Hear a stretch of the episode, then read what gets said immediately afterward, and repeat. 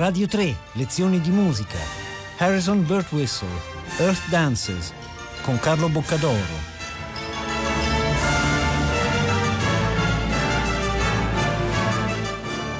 Un saluto a tutti gli ascoltatori di Radio 3 da Carlo Boccadoro, bentornati alle lezioni di musica.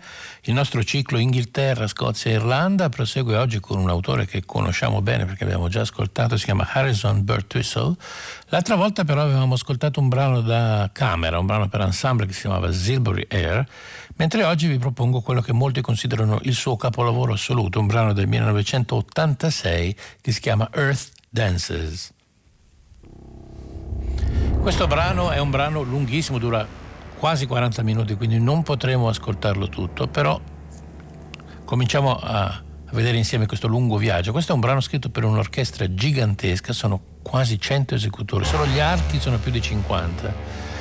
È un brano che lui ha dedicato a Pierre Boulez e che molti critici hanno fin dal primo ascolto denominato come la nuova sagra della primavera, a causa del suo carattere così barbaro, così di terra, appunto. Fra l'altro la forma stessa del brano si ispira alla geologia. Voi sapete che Bertolucci ne abbiamo già parlato altre volte, è affascinato dal mondo della natura. Lo stesso Silbury no? era ispirato a una collina che sta in Inghilterra, una specie di, di posto che non si sa bene a che cosa servisse e in questo caso queste Earth Dances, cioè le danze della terra, che quindi il titolo stesso fa riferimento alla saga della primavera, la danza della terra, ha organizzato la partitura e ha diviso l'orchestra a sua volta in sei, quelli che lui chiama i sei strati, come gli strati geologici, come la Terra al suo interno ha diversi strati di materiale diverso che interagiscono, dice lui, fra di loro e provocano appunto fra l'altro i movimenti, i terremoti, gli smottamenti, dovuto al fatto che comunque è materiale ancora instabile. Così lui ha diviso tutti i vari registri dell'orchestra, ha, messo delle coppie che sono sempre immutabili, tipo i violini i flauti acuti, i violoncelli i clarinetti, i clarinetti bassi, cioè per sei volte, quindi l'orchestra è come se fossero sei gruppi orchestrali che interagiscono fra di loro e sono appunto quelli che lui chiama gli strati. E anche ritmic, ognuno di questi strati ha il proprio materiale, ha i propri intervalli e non si muove da lì, ad esempio i violoncelli e i clarinetti bassi spesso hanno gli intervalli di quinta, di quarta, mentre i violini e altri hanno degli intervalli più stretti. Lui fa, come sempre fa lui, un piano rigorosissimo quasi matematico di, dell'organizzazione musicale. Però poi questo piano lo, lo butta un po' all'aria, nel senso che fa tutta questa estrema organizzazione delle altezze, dei ritmi, eccetera, ma quello che vuole ottenere lui non è un risultato appunto astratto, matematico, ma un risultato totalmente viscerale, una musica ctonia, una musica che nasce proprio dal centro della Terra, che sviluppa un'energia primigenia, in questo caso anche a livello di volumi. Ci sono diversi dischi di questo pezzo, ma nessun disco può dare l'idea, esattamente come succede con la Sagra della Primavera, nessun album o disco può dare l'idea della potenza sonora che si ha quando la si ascolta dal vivo. Ogni volta è uno shock. No? E, e, con Earth Dancers, che è un brano di una difficoltà storica da suonare, veramente uno dei più difficili in assoluto, impegna tutte queste centinaia di musicisti per lo spasimo. Nonostante questo, è un brano che ha avuto molta fortuna e che in Inghilterra viene eseguito molto spesso, anche se è lunghissimo e difficilissimo, proprio perché sul pubblico esercita un fascino incredibile. Siamo partiti quindi da poche note e non c'è nessun tipo di tematismo naturalmente in Bert Whistle, non, non ci sono cose che ritornano. Lui è comunque uno dei leader dell'avanguardia europea. Però l'ascoltatore può perdersi in questo enorme labirinto di suoni grazie proprio a queste divisioni timbriche, cioè a seguire ogni volta i colori di un determinato ensemble. Il brano è come se fosse un gigantesco, immenso crescendo dove man mano che si va avanti la pulsazione ritmica diventa sempre più accentuata, c'è una, una, un armamentario incredibile di strumenti di percussione e questo inizio comunque è ancora abbastanza tranquillo. Se, sentite questi colori, flouting soul o flauti nel registro basso con i corni.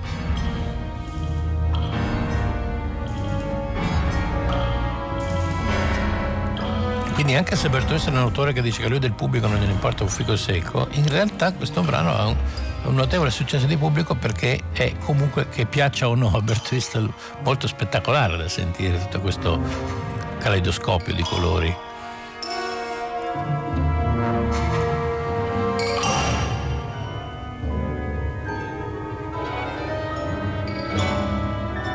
Vedete, ci sono le due arpe che sono sempre insieme ai clarinetti, ad esempio.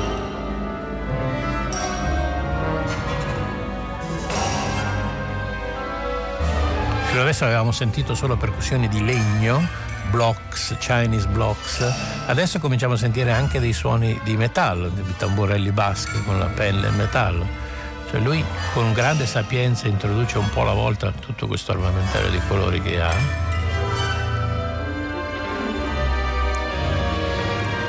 E poi come sempre Bertolucci lascia molto mistero cioè lui ha spiegato questa faccenda degli strati, ha spiegato che c'è un piano generale, però così come con Silver Air non vuole svelare e ha detto che non dirà mai qual è il suo piano compositivo con cui ha organizzato tutto il materiale. Lascia che siano i musicologi a spaccarsi la testa per cercare di capirlo. E in effetti ci sono parecchi scritti su questo pezzo, con varie ipotesi di come lui possa aver organizzato questa gigantesca forma per l'orchestra.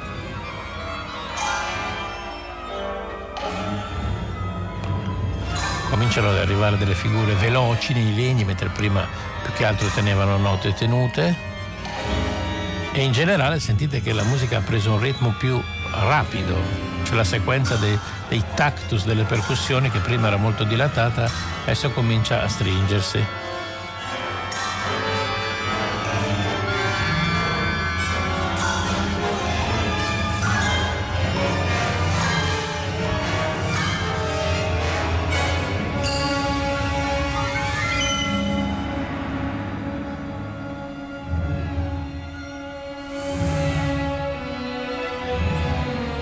Adesso la parte che prima facevano il flauto in sol la fanno corni e tromboni. Sentite le fasce dei violini insieme a quelle dei flauti.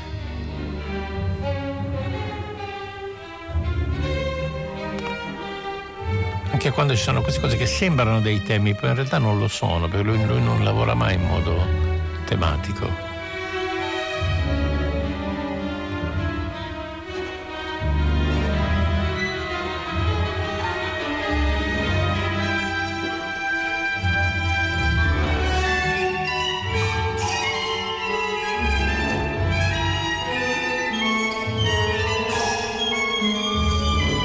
Tanto questo brano fa parte di un dittico perché dopo aver scritto Earth Dances, quindi un brano così colorato, calidoscopico, ritmo, con un sacco di parti ritmiche, eh, per contrasto, sempre per la stessa orchestra, la BBC Symphony Orchestra, ha scritto un altro pezzo molto lungo che dura mezz'ora, che si chiama The Shadows of Time, che è la negativa fotografica di Earth Dances, cioè un adagio immenso scurissimo, proprio un, un viaggio negli abissi sonori, con un'atmosfera estremamente calma, statica e immobile. Quindi questi due brani sono il giorno e la notte e lui dice che idealmente, ma è umanamente credo impossibile per la fatica che costano, andrebbero eseguiti uno dopo l'altro, ma non è mai successo perché ci avrebbero due orchestre.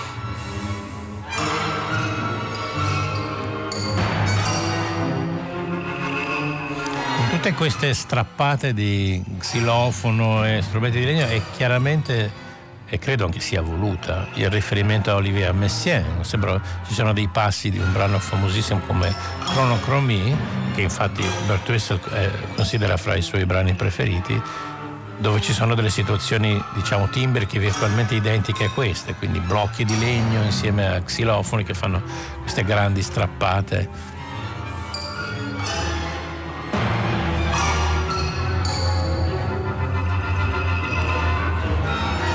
anche il non sviluppo e la continua ripetitività di queste situazioni a blocchi rimanda a Messiaen, che infatti può essere considerato uno dei maestri ideali di, di Harrison Bertolucci. La sua è una musica dove non si sviluppa mai nulla, ma tutto si ripete in grandi blocchi che vengono deformati, spostati, ma che non, non, danno vita a nessuno sviluppo, cioè è una situazione che si so, sovrappone a un'altra e poi, si, e poi si passa a un'altra situazione ancora.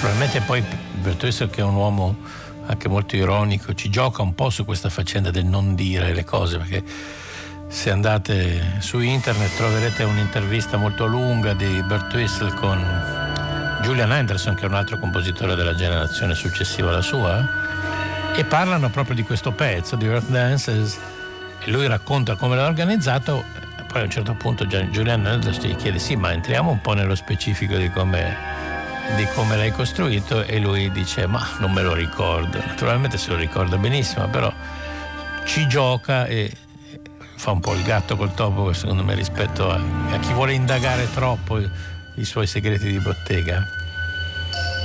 Io credo che quello che interessi a lui più che altro sia creare questa tensione che a volte è latente come adesso no? e a volte invece esplode in passaggi violentissimi e tellurici di tutta l'orchestra.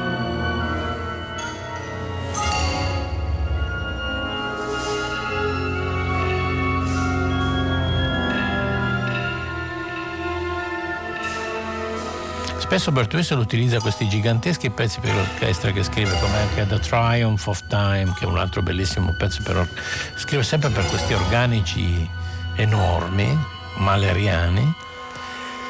Usa queste grandi, così, diciamo, queste grandi tele su cui può disegnare con colori molto accesi e poi le varie figure scoperte armoniche e ritmiche le riporta nelle composizioni da camera, che è un processo invece inverso a quello che in genere fanno i compositori. No? I compositori magari sperimentano con un quartetto d'archi, con delle piccole forme e, e novità armoniche e poi le sviluppano su vasta scala con grandi lavori orchestrali. Invece Bertolucci fa il contrario, lui dopo aver scritto, lui ogni dieci anni più o meno, 15 anni scrive un grandissimo lavoro per grande orchestra e il resto del, del del tempo scrive raffinatissime pezzi da camera per voce, quartetto d'archi, arpa, e, e fiati e voci, piccoli organici. Sono delle, delle pagine raffinatissime dove, dove, appaiono però in filigrana, le, le, è un po' l'altro lato della sua personalità, come se lui invece avesse bisogno di sfogare su queste immense tele orchestrali il suo lato eh, così barbaro, percussivo e poi affida invece alla musica da camera l'altra, l'altra faccia della sua personalità che è anche più lirica di questa.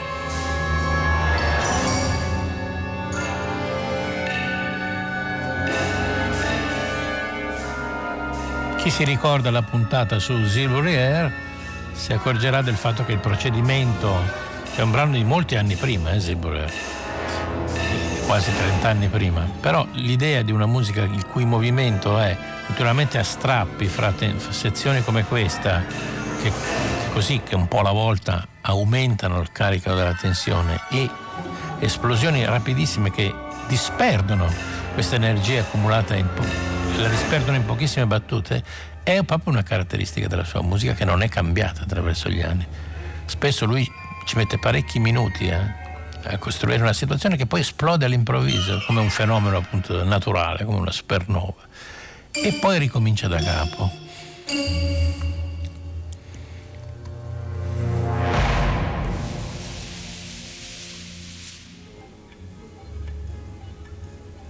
Anche qui ci sono situazioni che si trovavano nell'altro brano, cioè di sezioni che hanno velocità diverse e tempi diversi e spesso suonano non seguendo il direttore, sono autonome finché non si rincontrano in certi punti.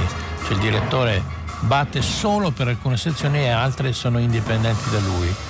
Non si può proprio parlare di aleatorietà controllata come in Maderna o Lutoslavski, però diciamo, a livello di pensiero non siamo così lontani. No? L'idea è che non, non, si va sempre con il direttore, ma essendo appunto sei strati, sei, sei ensemble, hanno anche tempi diversi e poi però lui scrive in modo che abbiano la possibilità di ricompattarsi su un determinato punto.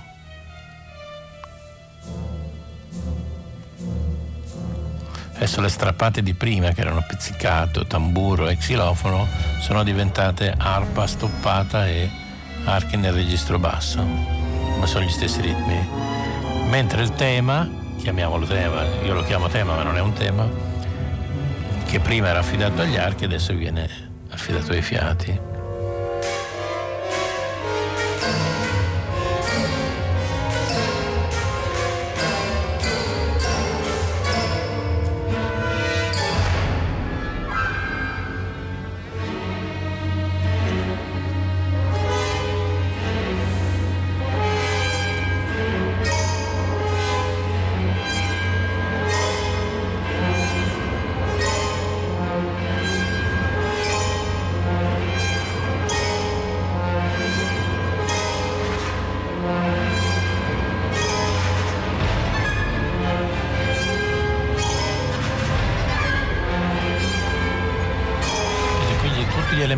Tornano assieme, il tactus delle due gran casse all'unisono, i pizzicati e, e lo xilofono, cose che prima avevamo ascoltato sparse qua e là, adesso vengono raggruppate per dare ancora più propulsività ritmica al discorso.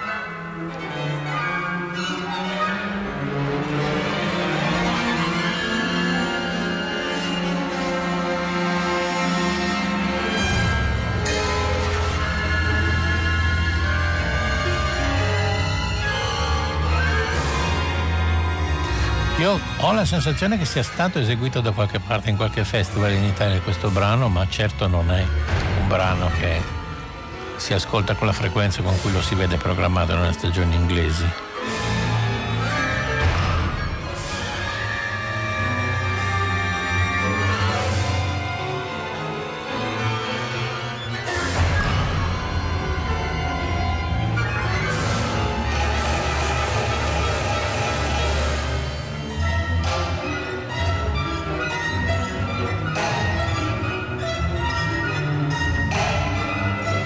Amore per le sezioni che suonano in modo diverso lo porterà poi in anni successivi addirittura a scrivere un brano che si chiama Theseus Game che richiede due direttori d'orchestra proprio perché i due ensemble suonano letteralmente in tempi diversi, velocità diverse ma non eh, in modo diciamo leggero come qua ma proprio per lunghe sezioni. E in quel caso sarebbe impossibile andare assieme se non ci fossero proprio due direttori Qui ne basta ancora uno, ma certo c'è il suo bel da fare.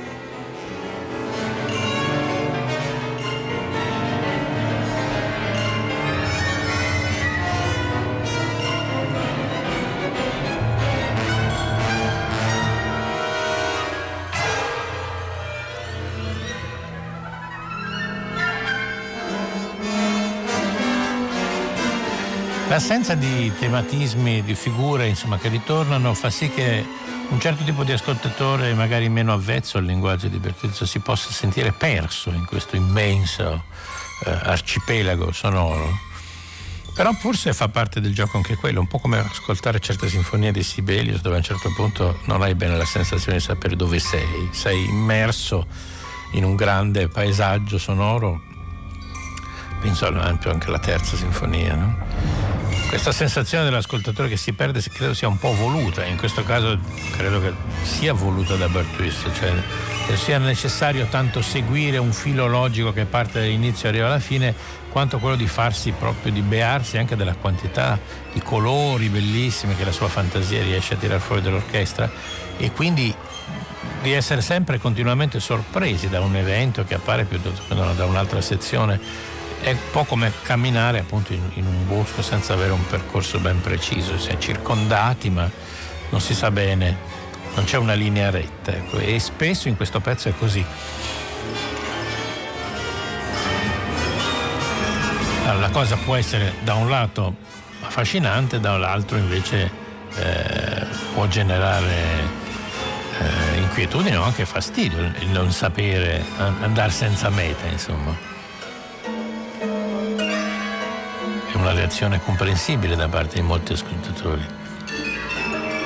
Però io credo che esempio questo è un brano che se lo si ascolta qualche volta dopo un po', anche se magari non si conosce il famoso piano misterioso di Bert Whistle, si sentono i ritorni, diventano più familiari le figure.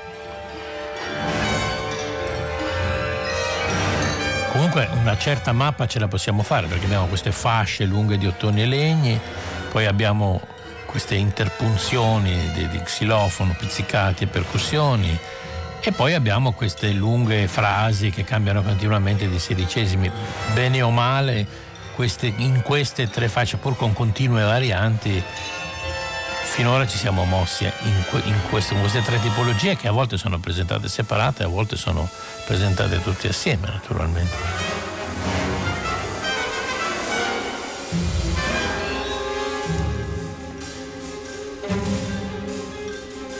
Qui appare una maggiore regolarità ritmica.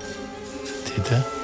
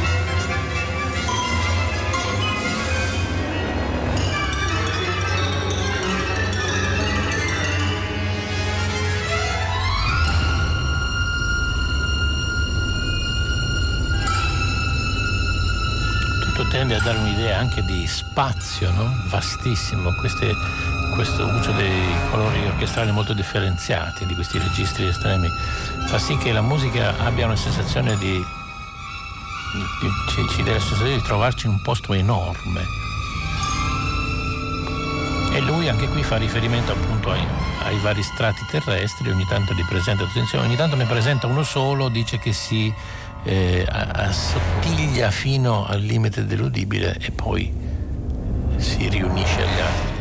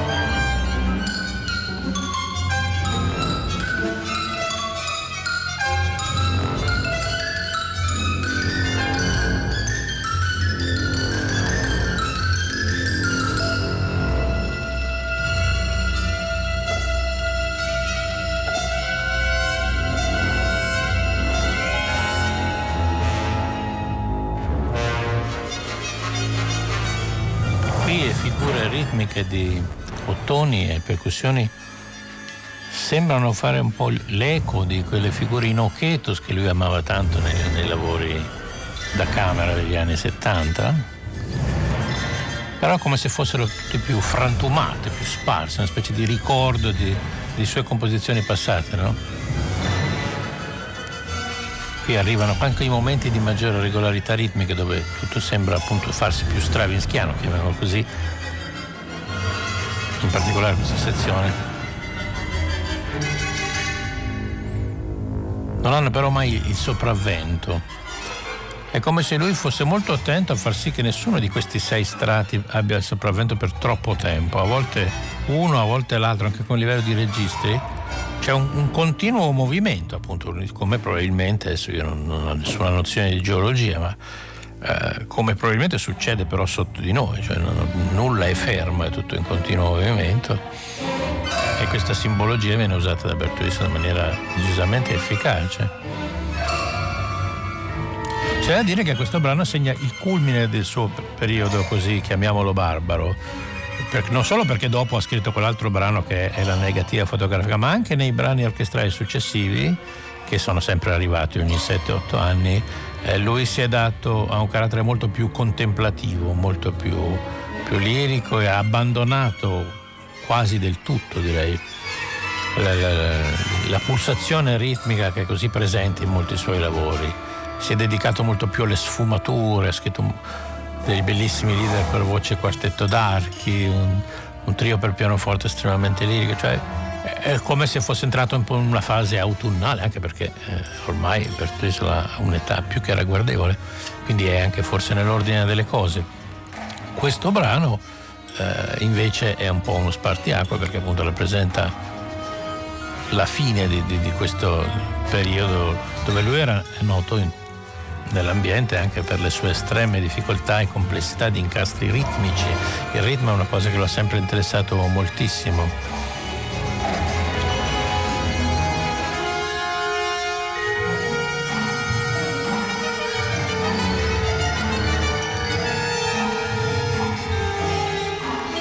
Poi voi avrete la possibilità di ascoltare, e ripeto, non è difficile, si trovano in commercio diverse incisioni bellissime fatte da Christoph von Donnan, da David Atherton, da Martin Robbins, di questo brano che noi fra poco dobbiamo per gioco forza sfumare, vista la durata della trasmissione, però vedrete che tutto questo continuo accumularsi di energia che abbiamo visto, il rilascio, tensione, accumulo, rilascio e così via, poi porta a un finale eh, veramente incredibile, di, di, grandissima tensione ritmica, un brano, un finale quasi apocalittico, insomma.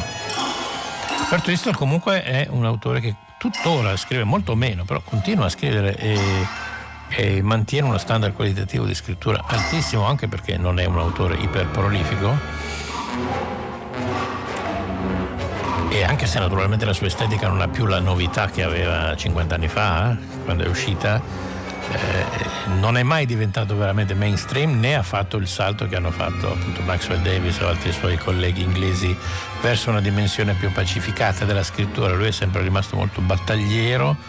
Eh, se pensiamo appunto ad autori come Ades che nel giro di pochi anni sono passati da un linguaggio tipo questo a uno quasi tonale, lui invece continua diciamo, a tenere la posizione, così, a, a restare fedele a questa sua idea di una musica che non fa il minimo compromesso nei confronti dell'ascoltatore e però in casi come questo riesce a coniugare eh, complessità, sperimentalismo e una certa accessibilità però di ascolto. Non è una musica che respinge l'ascolto, proprio perché questi colori, questa, tutto questo uso spettacolare dell'orchestra fa sì che sia un ascolto magari non facilissimo, ma non di quelli impossibili come in altri casi di autori della sua generazione. Quindi io vi consiglio di ascoltarvelo per intero, intanto vi ringrazio molto per aver eh, fatto compagnia a me e ai nostri amici qui di Radio 3 per questa lezione di musica. Vi do appuntamento alla prossima. Un saluto da Carlo Boccadoro.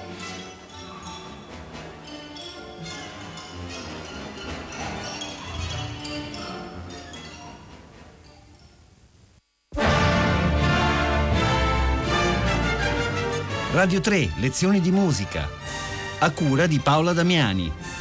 Potete ascoltare tutte le lezioni di musica dal sito di Radio 3 e scaricarle con l'app Rai Play Radio.